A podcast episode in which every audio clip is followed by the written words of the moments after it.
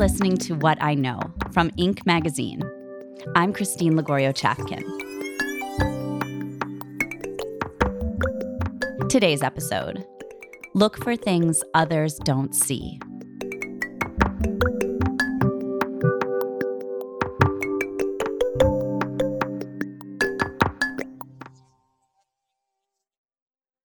Let's take a moment to look at what we think of as business innovation, or called disruption these days.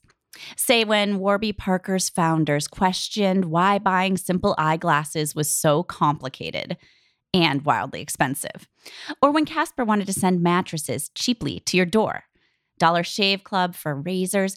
It's all a pattern of identifying an industry that hasn't changed its practices or pricing in a while, or that industry has a dominant monopolist with weak spots. But another way of looking at all of that is they're just selling something people want in a different way, which is fine. But there are other entrepreneurs who actually see the world or a little slice of the world through a different lens than others. And through it, they can see things that others don't see at all. They have questioned long held beliefs and challenged them. This is where our guest today comes in. Her name is Sally Krawcheck. She's the co founder and CEO of Ellevest, the digital financial advisor that focuses on the money needs of women. Sally founded it in 2016 after spending decades as an analyst and executive on Wall Street. It was there she spotted a disparity no one could explain. Men dominated investing, from ownership of investment firms to 98% of mutual fund dollars were managed by men, to the investors themselves. Again, mostly men. When Sally brought her observations and solutions to some of the men at the tops of banks, they couldn't see anything was wrong with that or anything worth trying to change. But Sally had seen something that others didn't. It was her time on Wall Street that helped her form the ability to see things in a different way. That doesn't mean it was always fun. It was horrible. The whole thing was horrible it, it was the work ethic of mess around all day and then work all night, mess around during the week and work all weekend, leave it to the last second before you go to the airport so you can make sure to run for the plane, take credit for the good deals and everybody scatter from the bad deals. They didn't want me there. It was just a bunch of crude jokes. The crude jokes did come from the guys who were a year or two ahead of me, but it came from my boss's boss's boss's boss. I mean, my first day, I'm standing at my desk and someone walks behind me, looks at my outfit, and says, What kind of fucking discount maternity wear is that? that was the head of department. And so you just had this sense of, I certainly don't belong and they certainly don't want me here which means they're not getting rid of me. You were on Wall Street though for for years. What did you do to make it bearable for yourself or or what was your drive there? What motivated you to continue? So I was for a single digit number of years in investment banking, which was that team run for the airplane, work all weekend. I had the presence of mind as I turned 30 to shift from investment banking to equity research. And that is more of an individual sport. Mm, that is more cerebral. You know, you do research into a company. I mean, not unlike sometimes a journalist, you know, sort of doing investigative journalism. As a research analyst, you would build an earnings model, you would put together sort of an investment thesis, you would write research reports, you would visit with smart clients. And that was just nirvana for me because you got to deal with smart people. A lot of the gender things had really been pulled away. People were there to invest in stocks to make money or not lose money. And so, so much of the jostling, I mean, it was if your research was good and you help people make money, that was that. Nobody was like, oh, she's a girl, she has cooties. I don't want her money making research. And actually, I would say the fact that I was a woman was a benefit because as the one woman competing with maybe 19 guys in an industry sector, I was very memorable. Whereas if you were the 15th guy, you know, oh, he's a guy who wears a tie, he has glasses. What? I don't know who he is, right? The woman was like, oh, her, got it. Right, right. The like, which Josh am I talking to right now thing. yeah. I wonder if the journalism um, that you had formerly practiced and studied and the analyst kind of researcher that you became then, if during your career you were sort of always, um, if you if you had a narrative in mind, or if you were sort of writing your own narrative and thinking about that trajectory, because we all know where you are now and what you've created with Ellevest, but were were there seeds of it being formed in your mind in the early Not days? Really. But I mean, I didn't sit there as a research analyst and say, gee, I have to help women invest. The training that it did provide is if you are going to be a successful research analyst, you are going to have to be uncomfortable before you are right. So if you say, oh, I'm recommending Bank of America stock, and everybody's recommending Bank of America stock, and so you're comfortable and you feel good, then it's over already, right? Everybody's already bought it, people have got their positions. What you really want to be is contrary. And so you are, hey, I see something nobody sees. This stock is going to go up or down. And everybody's like, oh, you're crazy, you're wrong, that's the worst. Get away from me. And so then you all then people start to see what you see and then come over to your side, you convince them, et cetera. If you're comfortable as a research analyst, you're probably going to be wrong. What that helped me do as a research analyst is look for the things other people don't see, even when they're telling you that you're wrong. And that is the basis of entrepreneurialism that you have to see something others don't see in order for you, you to build a company that's a successful company. It's not enough, but it's you know sort of a it's a necessary but not sufficient condition. Right you have to you have to also be kind of comfortable being uncomfortable right? Well yeah i know and it's been years now yeah. You're like, what? pretty much uncomfortable every day for years. Yep, you hit that right. Head. And, and lonely. and uh, yes, have, have, stuff written about your company and you that you're like, no, stop, please.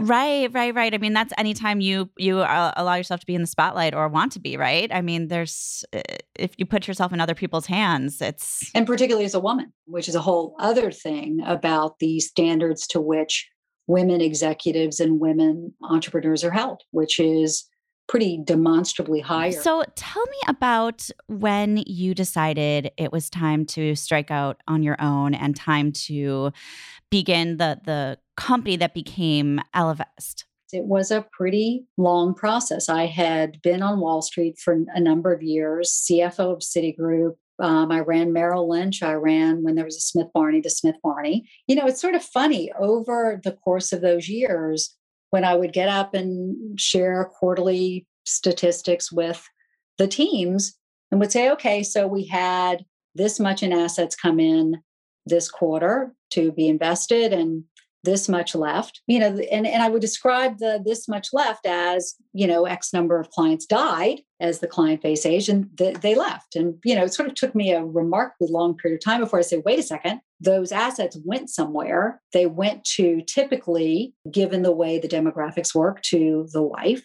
And she left. And she went someplace and then i began to look through the numbers and said oh my gosh something like 70 to 90% of women leave their and their spouse's joint financial advisor in the year after their husband's death. Huh. The men actually had a very high rating of their financial advisor, trusted him more than their doctor. And women ranked the industry 33 out of 33 of those that served them. And so there's this huge gender split between what men were thinking and what women were thinking, between the service men got and the service women got. Now, the industry typically, oh, I'm putting air quotes, blames women for this. And you've probably heard this, right? Women are risk averse. Women aren't as good at math. Women aren't as good at investing. Women don't like investing. Women need more financial education. Every one of those is untrue, with the exception that everybody needs more financial education. And so over the course of months, I started to ask maybe it's not that something's wrong with women. They don't invest as much as men do. Maybe our industry, where 99% of investment dollars are managed to companies owned by white men and 98% of mutual fund dollars are managed by men, maybe they actually just built men built a business for themselves. They didn't mean to, but they built a business for themselves. And a little bit of evidence of that is the industry symbol is a bull, right? It's a pretty masculine symbol. Sure. And what if we raise some money and build something from the ground up for women? And I will embarrass myself by saying all my hypotheses about what women wanted were wrong. I sort of came from that patriarchal industry where it's like, oh, well, the problem with women is they're emotionally stunted with money. And so therefore we need to provide them with a channel in order to get into blah, blah, blah, blah. And the women, of course, were like, no, that's we you know no no thank you where were the the clients going were they going to small like family brokers and and just advisors just banks just putting their money in the bank thanks put their money in the bank and in fact what you saw is and we see this still today across the age spectrum women uh, put the majority of their wealth in the bank men invest more of their money and that gender investing gap cost women hundreds of thousands, for some women, a million plus dollars over the course of their lives. So they're like, hey, can't get this figured out. I'll just keep the money safe here. And so they end up going backwards every single day because savings accounts, you know, yield close to zero. Whereas the equity accounts have earned on average nine and a half percent annually um, since the 1920s with a lot of volatility. And those are life changing differences. Yeah, yeah, absolutely. How did you create an actual company out of it? It wasn't your standard, I'm going to just get some venture funding and file for my LLC. It was not because I am not a an entrepreneur. I didn't think of myself as an entrepreneur. So first I said, all right, well, let me go. I know all the CEOs of the big banks. Let me go to them and you know, I'm not doing anything. So I'll offer to help them. Let me give them the data that Women control, call it $8 trillion of investable assets. 90% of women manage it on their own at some point in their lives, whether they want to or not. You know, women, again, as we were saying before, rank the industry dead last of industries that serve them. Big market, really underserved. Let me take this to some of the bank CEOs. And I'll offer to just, you know, I'll just do this for free. I'll do the work for free because why not? And went to a few of them. And I tell you, they could not see it after I described what I just went through to one big bank CEO who's a friend of mine and said 90% of women manage money in the room. Finish up the sort of description. He's like, Yeah, but don't their husbands manage their money for them? I'm like, did you listen? And he did, but he couldn't hear me. And mm. so those businesses are so entrenched. In fact, when I start to think about could I have done this at Merrill Lynch? I couldn't have, right? 86% of their financial advisors at the time were men. The average age was in the 50s. It's now in the 60s. They are making a ton of money. The time I was running it, more than $2 billion a year. Why would you change? Let's change our business model and go tech first as opposed to leading with the financial advisor. And let's build it around women. You'd be like, that, that's crazy. Don't do that. So it really, I think, had to be a startup in order to give it any chance of success you did kind of a, a, few really neat things in starting Ellevest. First, you you set out with this idea of kind of externally being female focused, but also internally you became very female focused. With I, I don't know if these, this data is current, but I've I read at one point seventy five percent of Ellevest employees were identify as female, and fifty percent were people of color. Is that still correct? That's right. That's right. Yes. Even your engineering team, two thirds female at least. Yeah. Yeah. Wow. And product team, majority female.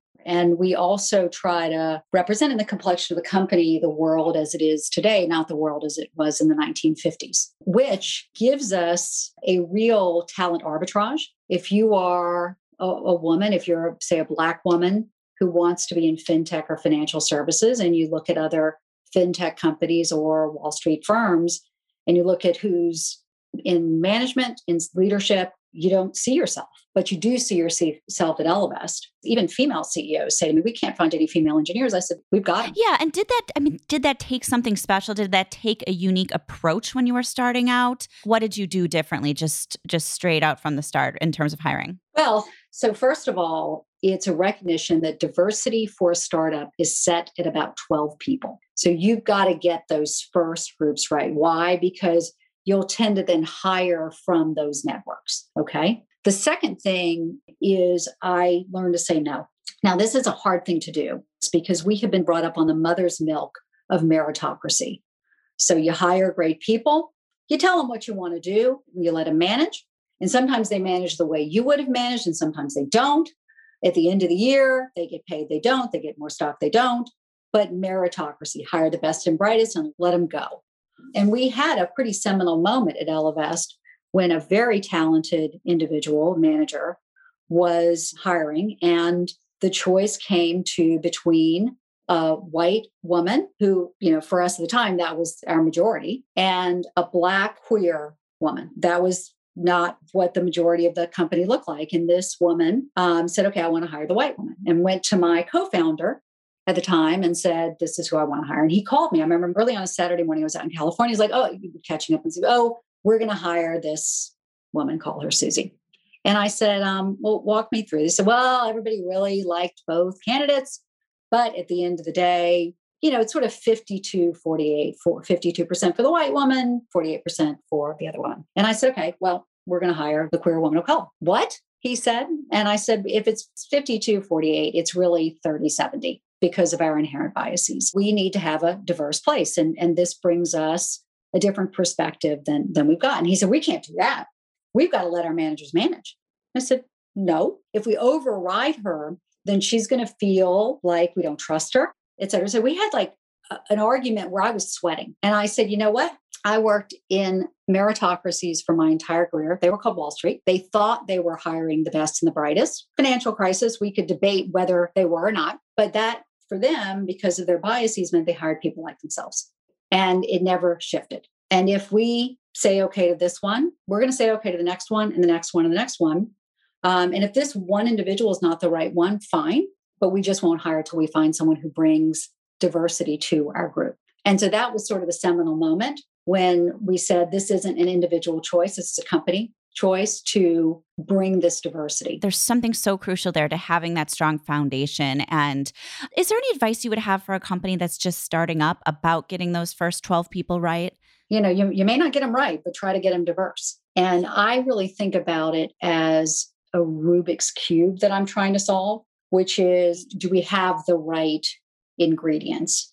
And that is diversity of skin color and diversity of gender, education, experience, optimist, pessimist, introvert, extrovert, right? If you end up with a group that's all a bunch of pessimists, that's not going to work. But if you end up with a group that's all a bunch of optimists, that's not going to work. And so you can't always solve for it exactly. But I think the mistake people make is we say, well, we have to hire the best person for the job. And so we look at the job in isolation and say the best person is, and by the way, it's typically someone who reminds me myself, right?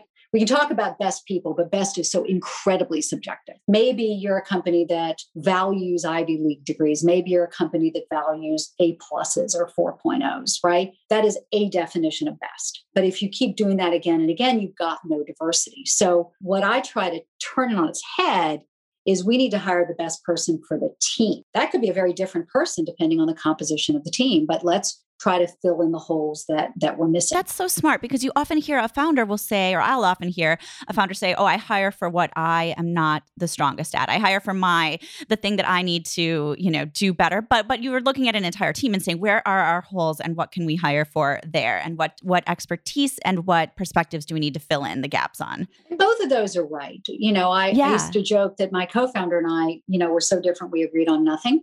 which, which worked for a while. It didn't work after a while.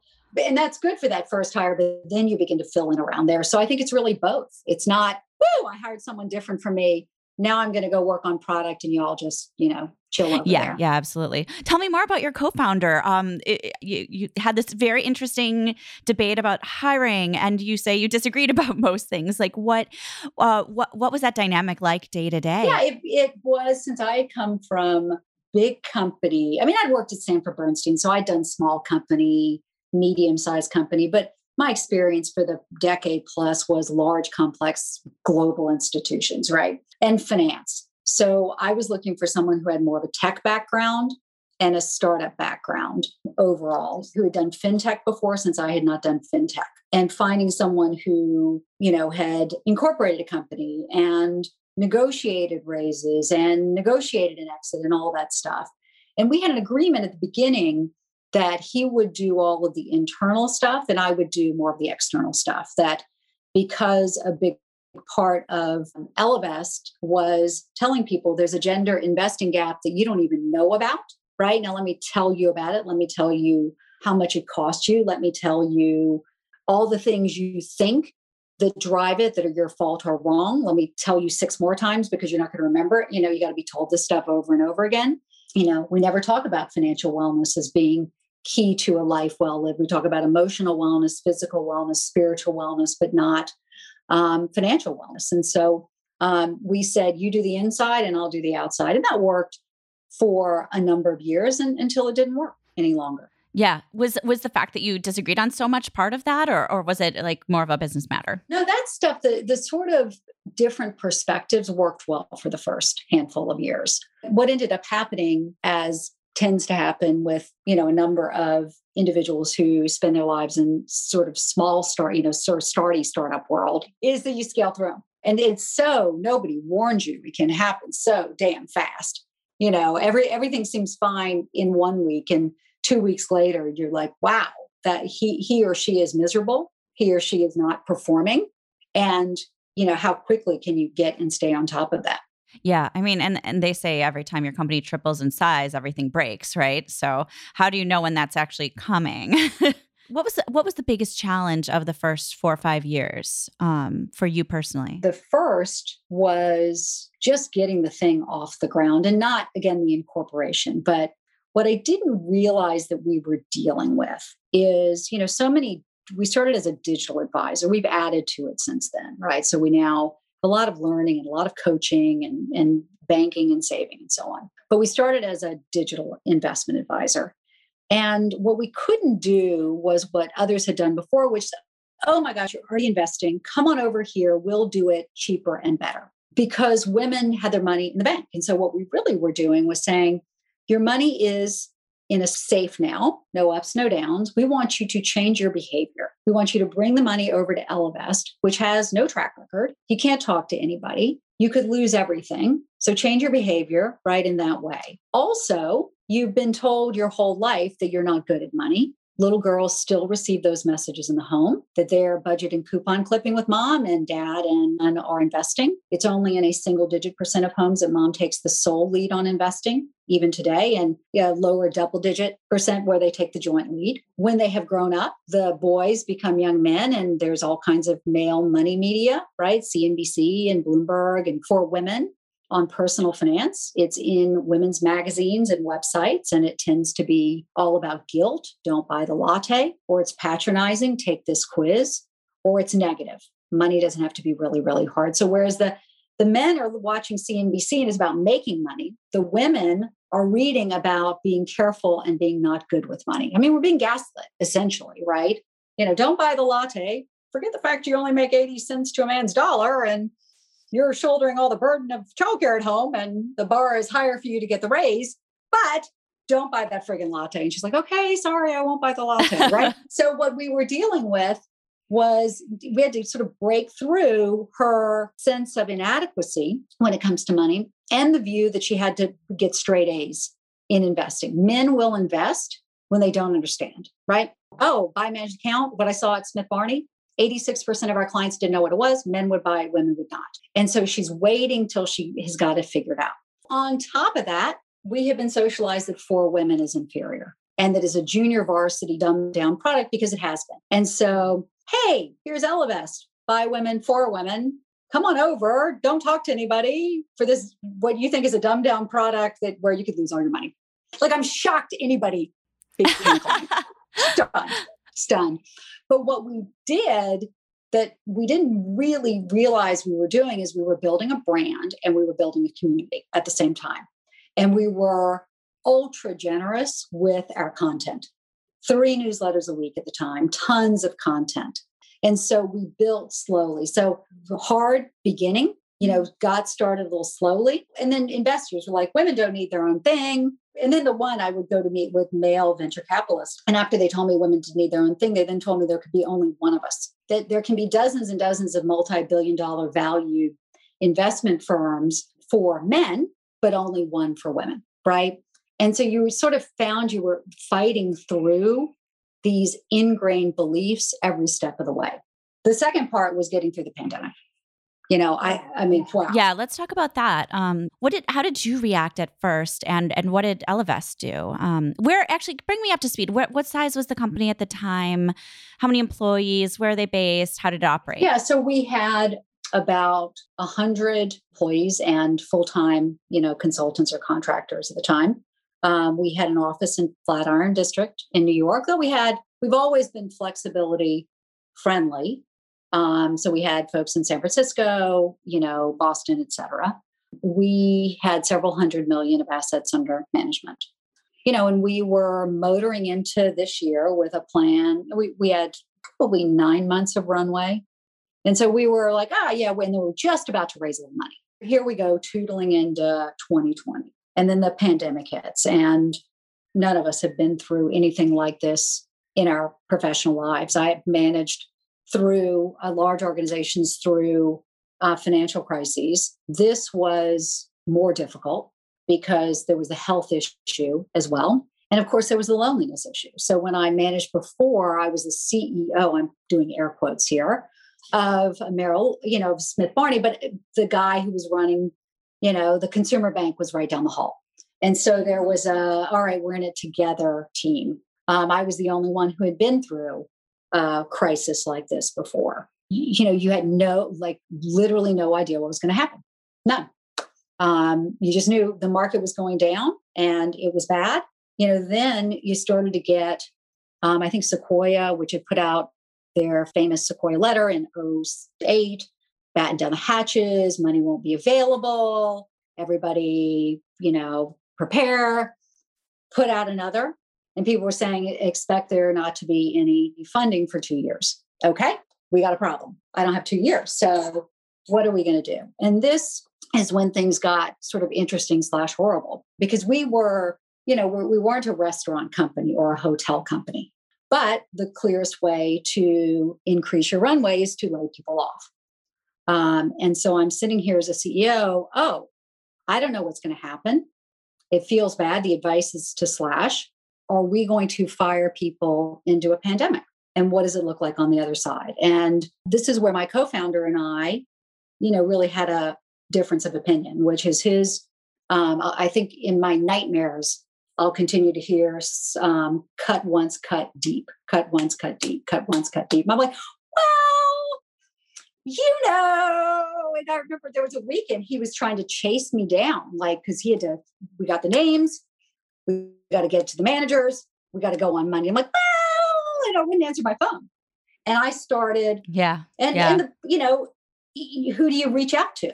Right. And you've got a board that's okay come on we got to take these expenses down and i reached out to a few people who um, had been valued personal board of directors came to the decision what really felt right to me was for everybody to cut their salaries mine 100% leadership team 30% rest of the company 15% which would get us the same as if we'd laid off a third of the company we went back to our core values one of which is we are a team and I presented them, said, I can't, if this is our core value, I cannot, in good conscience, send people out in the pandemic. I ended up some weeks later taking some of my equity and transferring, granting it to the rest of the team to try to make up for, you know, the salary deductions. And sure enough, come the fall, when the markets picked back up, we were able to do a $12.5 million raise and take the salaries back up. Wow. And every night I wake up, well, many nights I'd wake up in a cold sweat. What if we'd laid off a third of the company? And what breaks my heart, I was talking to a VC who said what they saw is a lot of women startup CEOs because we follow the rules in industries that did not ultimately get hit, took that advice and laid people off, didn't uh, hit ah, their KPIs huh. And weren't able to raise money. Yeah. And a lot of the gentlemen were like, you know, let me keep running the business and we'll see if we crash into a wall. And, and they ended up that was a bet that paid off for them. It's so interesting that you know you made that choice and you can yeah. still sort of see both paths, right? Like you still have that th- that that third of the company potentially gone haunting you a little bit that's you, you clearly you made the right decision for your company but um but that's that's so fascinating we did in hindsight but you just never knew, right? Those who disagree with me would say, we're wasting this money. You know, we could cut salaries and cut people. And unfortunately, by the time we know that we have to do that, it's going to be too late. And you're like, yep, that's exactly right. It's going to be too late. Um, what was sort of funny, this team was so amazing about this. I mean, so amazing. And I think it really brought the team together. I was very transparent. Every, you know, month, here, here is what the numbers for the business look like. Here are the number of COVID deaths. Here's where the S&P is. Here's where the dead. Here's what our flows are. Here's every number. everything. If you were CEO, you might make a different decision. Let me tell you the decision I'm making off of these numbers. Right. And, and so I'm not hiding anything. And I think it really brought everybody together. But what was really sort of funny is, of course, there were a few people who would, who complained. Why don't you lay her off? Why don't you lay him off? Why don't you take up salaries? You could that person doesn't seem to be pulling their weight. And I got to tell you, the truth is, every damn time was somebody say, who who who was that? Who said it? it was like, yeah. Do they know they were on the original list? to be to be laid off. Like everybody thought it wasn't them. I'm like, be careful what you wish for. right, right, right. Exactly. What's the state of the company kind of hopefully coming out of things? Are you returning to to an office? How is the culture sort of um what's the plan roadmap for for the culture and for sort of returning to some something that that we used to have? I don't know. Well, so it's an interesting question because as we were going through this, I let the lease lapse. I'm like, I, you know, yeah, why would I keep paying 50,000 bucks a month as a startup or 55, whatever it was, you know, and throw the money out the window. So today we are all remote. We have no plans to go back yet. We are polling our team to see what people want. You know, we're really asking ourselves the question do we want to be remote friendly or remote first? If I had to guess, and the company will lead me to the right answer. I would guess we take some space, but it's a gathering place, not an hmm. office. Mm. But what we've had to do, and I think we've done well, really led also by our head of people ops and vice president of finance, is just what we've learned is just transparency. We took our all hands from once a week to twice a week. We have a few all company gatherings now which people are invited to to go through the KPIs if they want. The transparency of this company has increased 12 fold since the pandemic. It's so key to keep that communication flowing as much as possible, lest people get so isolated feeling in their own homes. Are there any other smaller or more subtle ways that that Ellevest has been able to make it work and keep those communications up and make the working from home or working from wherever remotely work for all different teams? We've put in place deep work periods for people. We are always asking, does this have to be a meeting or does it have to be, or can it be a Slack? And we keep polling them to see what they like. Also, when we took down salaries, we gave everybody half day Fridays off. We said, we're going to give you some time back. Oh. And at first, we're like, do we need to do that? Because people, what are the people could sit in their homes more? But except I think everybody's so emotionally exhausted. The productivity never went down. In fact, it increased and improved. So what we're thinking about what of those we're going to carry through to sort of normal. Yeah, yeah, absolutely. Over this past year, you managed more than a billion dollars, is that correct? And it's even more than 1.1 billion now. Ah, great. Yeah. Wow. So so there was growth over the past year. Oh my gosh, just for fun, started pulling together all the reasons people told us now. You know, it's the women don't have enough money and women aren't a real market and all that stuff. But one of the objections was, well, you can grow your business when times are good, but when times are bad, these women are going to freak hmm. out. I mean, everybody knows how delicate women are, right? And how nervous was sort of the underlying message.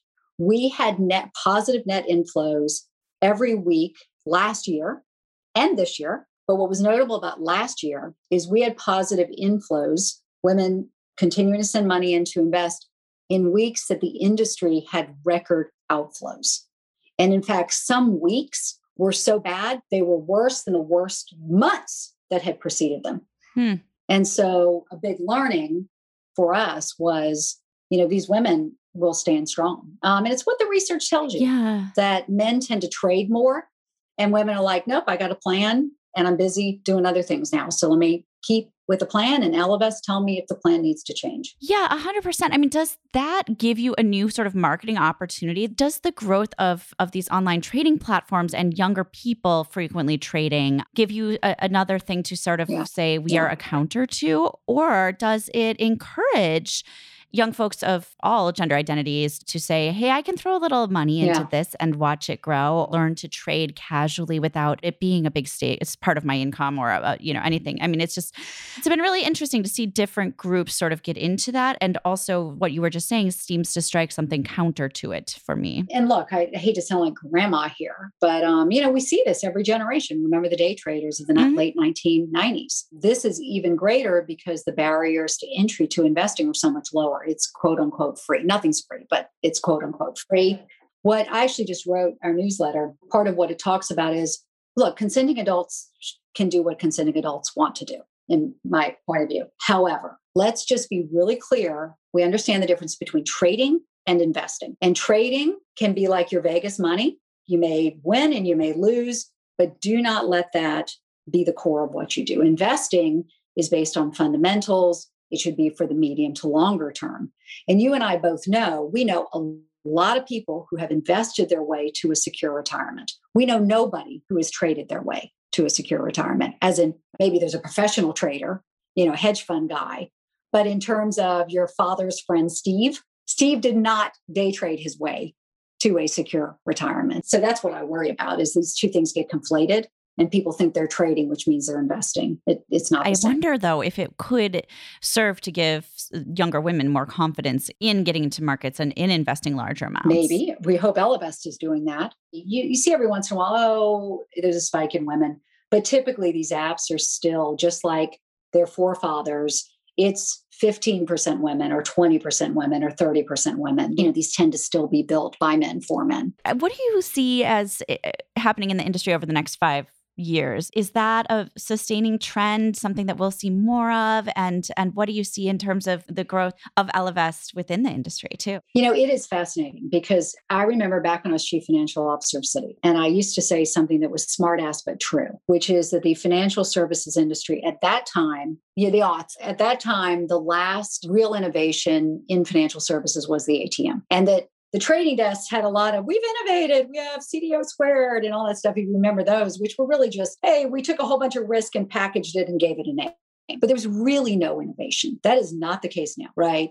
There is a ton of fintech innovation be it in the payments section segment be insure tech be it wealth tech be it the neobanks.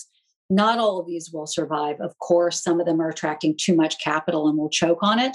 And by the way same as it ever was nibbling up from the bottom. There's not big innovations around you know the private wealth area there's some innovations but where the real innovation is taking place is you know through technology getting to people who are often millennials, women, these underrepresented markets. Great. And I've read about Ellevest squads um, and and other kind of community building and education components of Ellevest. What's what's going on there, and what should we look forward to? When we started, we decided not to give women what they immediately asked for. Because when we said, What do you want? they said financial education. And so we built something where it was intuitive, it's straightforward, it's laid out for you. You don't need to read a big book in order to invest with Ellevest or to engage with Ellevest. What we did see, what we have seen over time, and particularly last year, there is a thirst for guidance and coaching. What we really pivoted towards education. And so that can be an email course. We're doing workshops. We do big workshops. We do small workshops. We do one on one. The other thing that's sort of interesting is if you ask women, and this is not just us, if you ask women what they want from their money provider, they all say, Oh, I want to make more money at work. And then the rest of the industry ignores them. We've actually added executive coaches. So we have huh. certified financial planners, executive coaches, financial advisors, money coaches, so that we can, you know, not only provide the product to help her, but that help, you know, sort of that guidance along the way. Oh, that's fantastic. And and anyone can sign up for that who's an Ellevest member? Yeah, that's for sure. And anyone can sign up for Ellevest We personalize your investment accounts um, based on a number of things, including gender male, female, non binary, which the rest of the industry does not. And to me, is just a real miss. That knowing that women live six to eight years longer than the men in their lives, knowing that women tend to make less, knowing that women's salaries tend to peak sooner, knowing that women tend to take more career breaks, knowing that non binary individuals likewise are not earning as much as men, that we build that into our product and into our advice in a way that, that others don't. Oh, that's fascinating.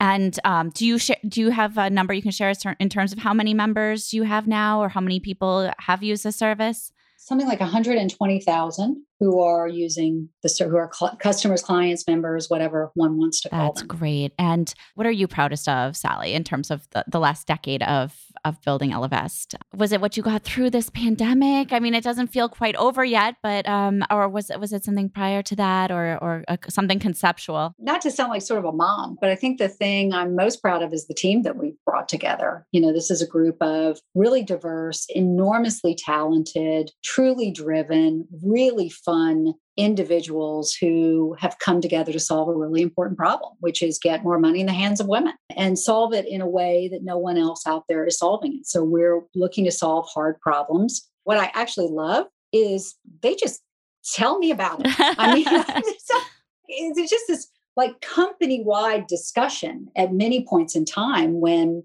both at the product level, can we do this? Like, no, we're going to do this. And I'm like, well, can you explain to me why we're going to do this instead of my idea? And they give me this great explanation. I'm like, fine, do it. There are cultural moments when the team wants to take a stand or help our community or change what we're offering. And so I'm really proud of them. Last year during the pandemic, when it was really bad in the markets, the whole company redirected itself to we will answer any money question our community has. We got an email that's open. We'll do Instagram lives, we'll do LinkedIn lives. We will be there for her. Um, we will stay up late type our little fingers into little nubs, but that's what we're here for. This is our community, and here we yeah. are for you. And it was really amazing to watch. Yeah, and people had some some totally new and unprecedented money questions this year. Oh my gosh, for sure. No, it was a scary time for everybody, mm-hmm. and and of course, watching the team who was also scared.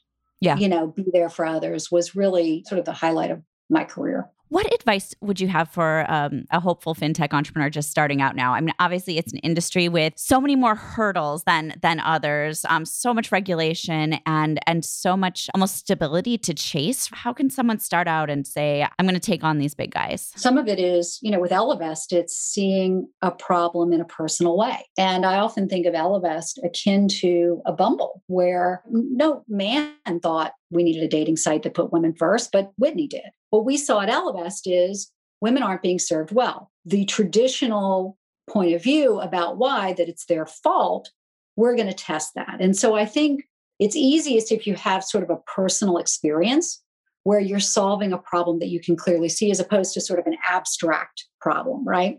And every entrepreneur story starts with the, you know why do glasses have to be so expensive? Why does my mattress have to be so i mean if they all start with the, the moment. And so if you can find that moment i would urge you to get on in there. If you stop to think about it too much you won't because women raised a grand total of 1% of fintech dollars eh, vc dollars over the past x number of years. And so my approach was not just to knock on you know sand hill road doors because if I did that, I had to knock on the doors and then convince them to change their worldview. What I did instead was let me go to people who happen to have money who have the same worldview and then convince them to invest the money. It's easier to convince someone to invest money, I think, than it is to convince them to change their worldview. That's why it was how do we get to the Melinda Gateses? How do we get to the Penny Pritzkers? How do we get to the rethink, you know, impacts? How do we get to the always investors. Yeah. How, you know, for corporates, how do we get to companies like PayPal that have closed their gender pay gap? Salesforce have closed it. And so I would urge you to go after it, but to maybe think about a different way of raising money that isn't the way that hasn't been as hospitable to us. Thank you so much, Sally, for talking with me today. My pleasure. Thanks for having me. It's been fun.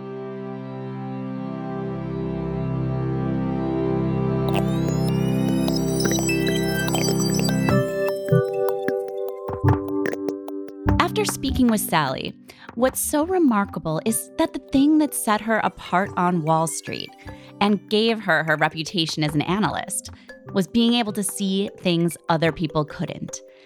And that's what drove her to start her own company and to do things differently than the norm. It turns out that a bit of what makes an analyst great, spotting a stock that someone else might not, and getting comfortable being in the uncomfortable position of defending it, also is a skill that's really important in entrepreneurship. Sally said she's gotten comfortable being uncomfortable. That's not easy, but that's something we can all learn from.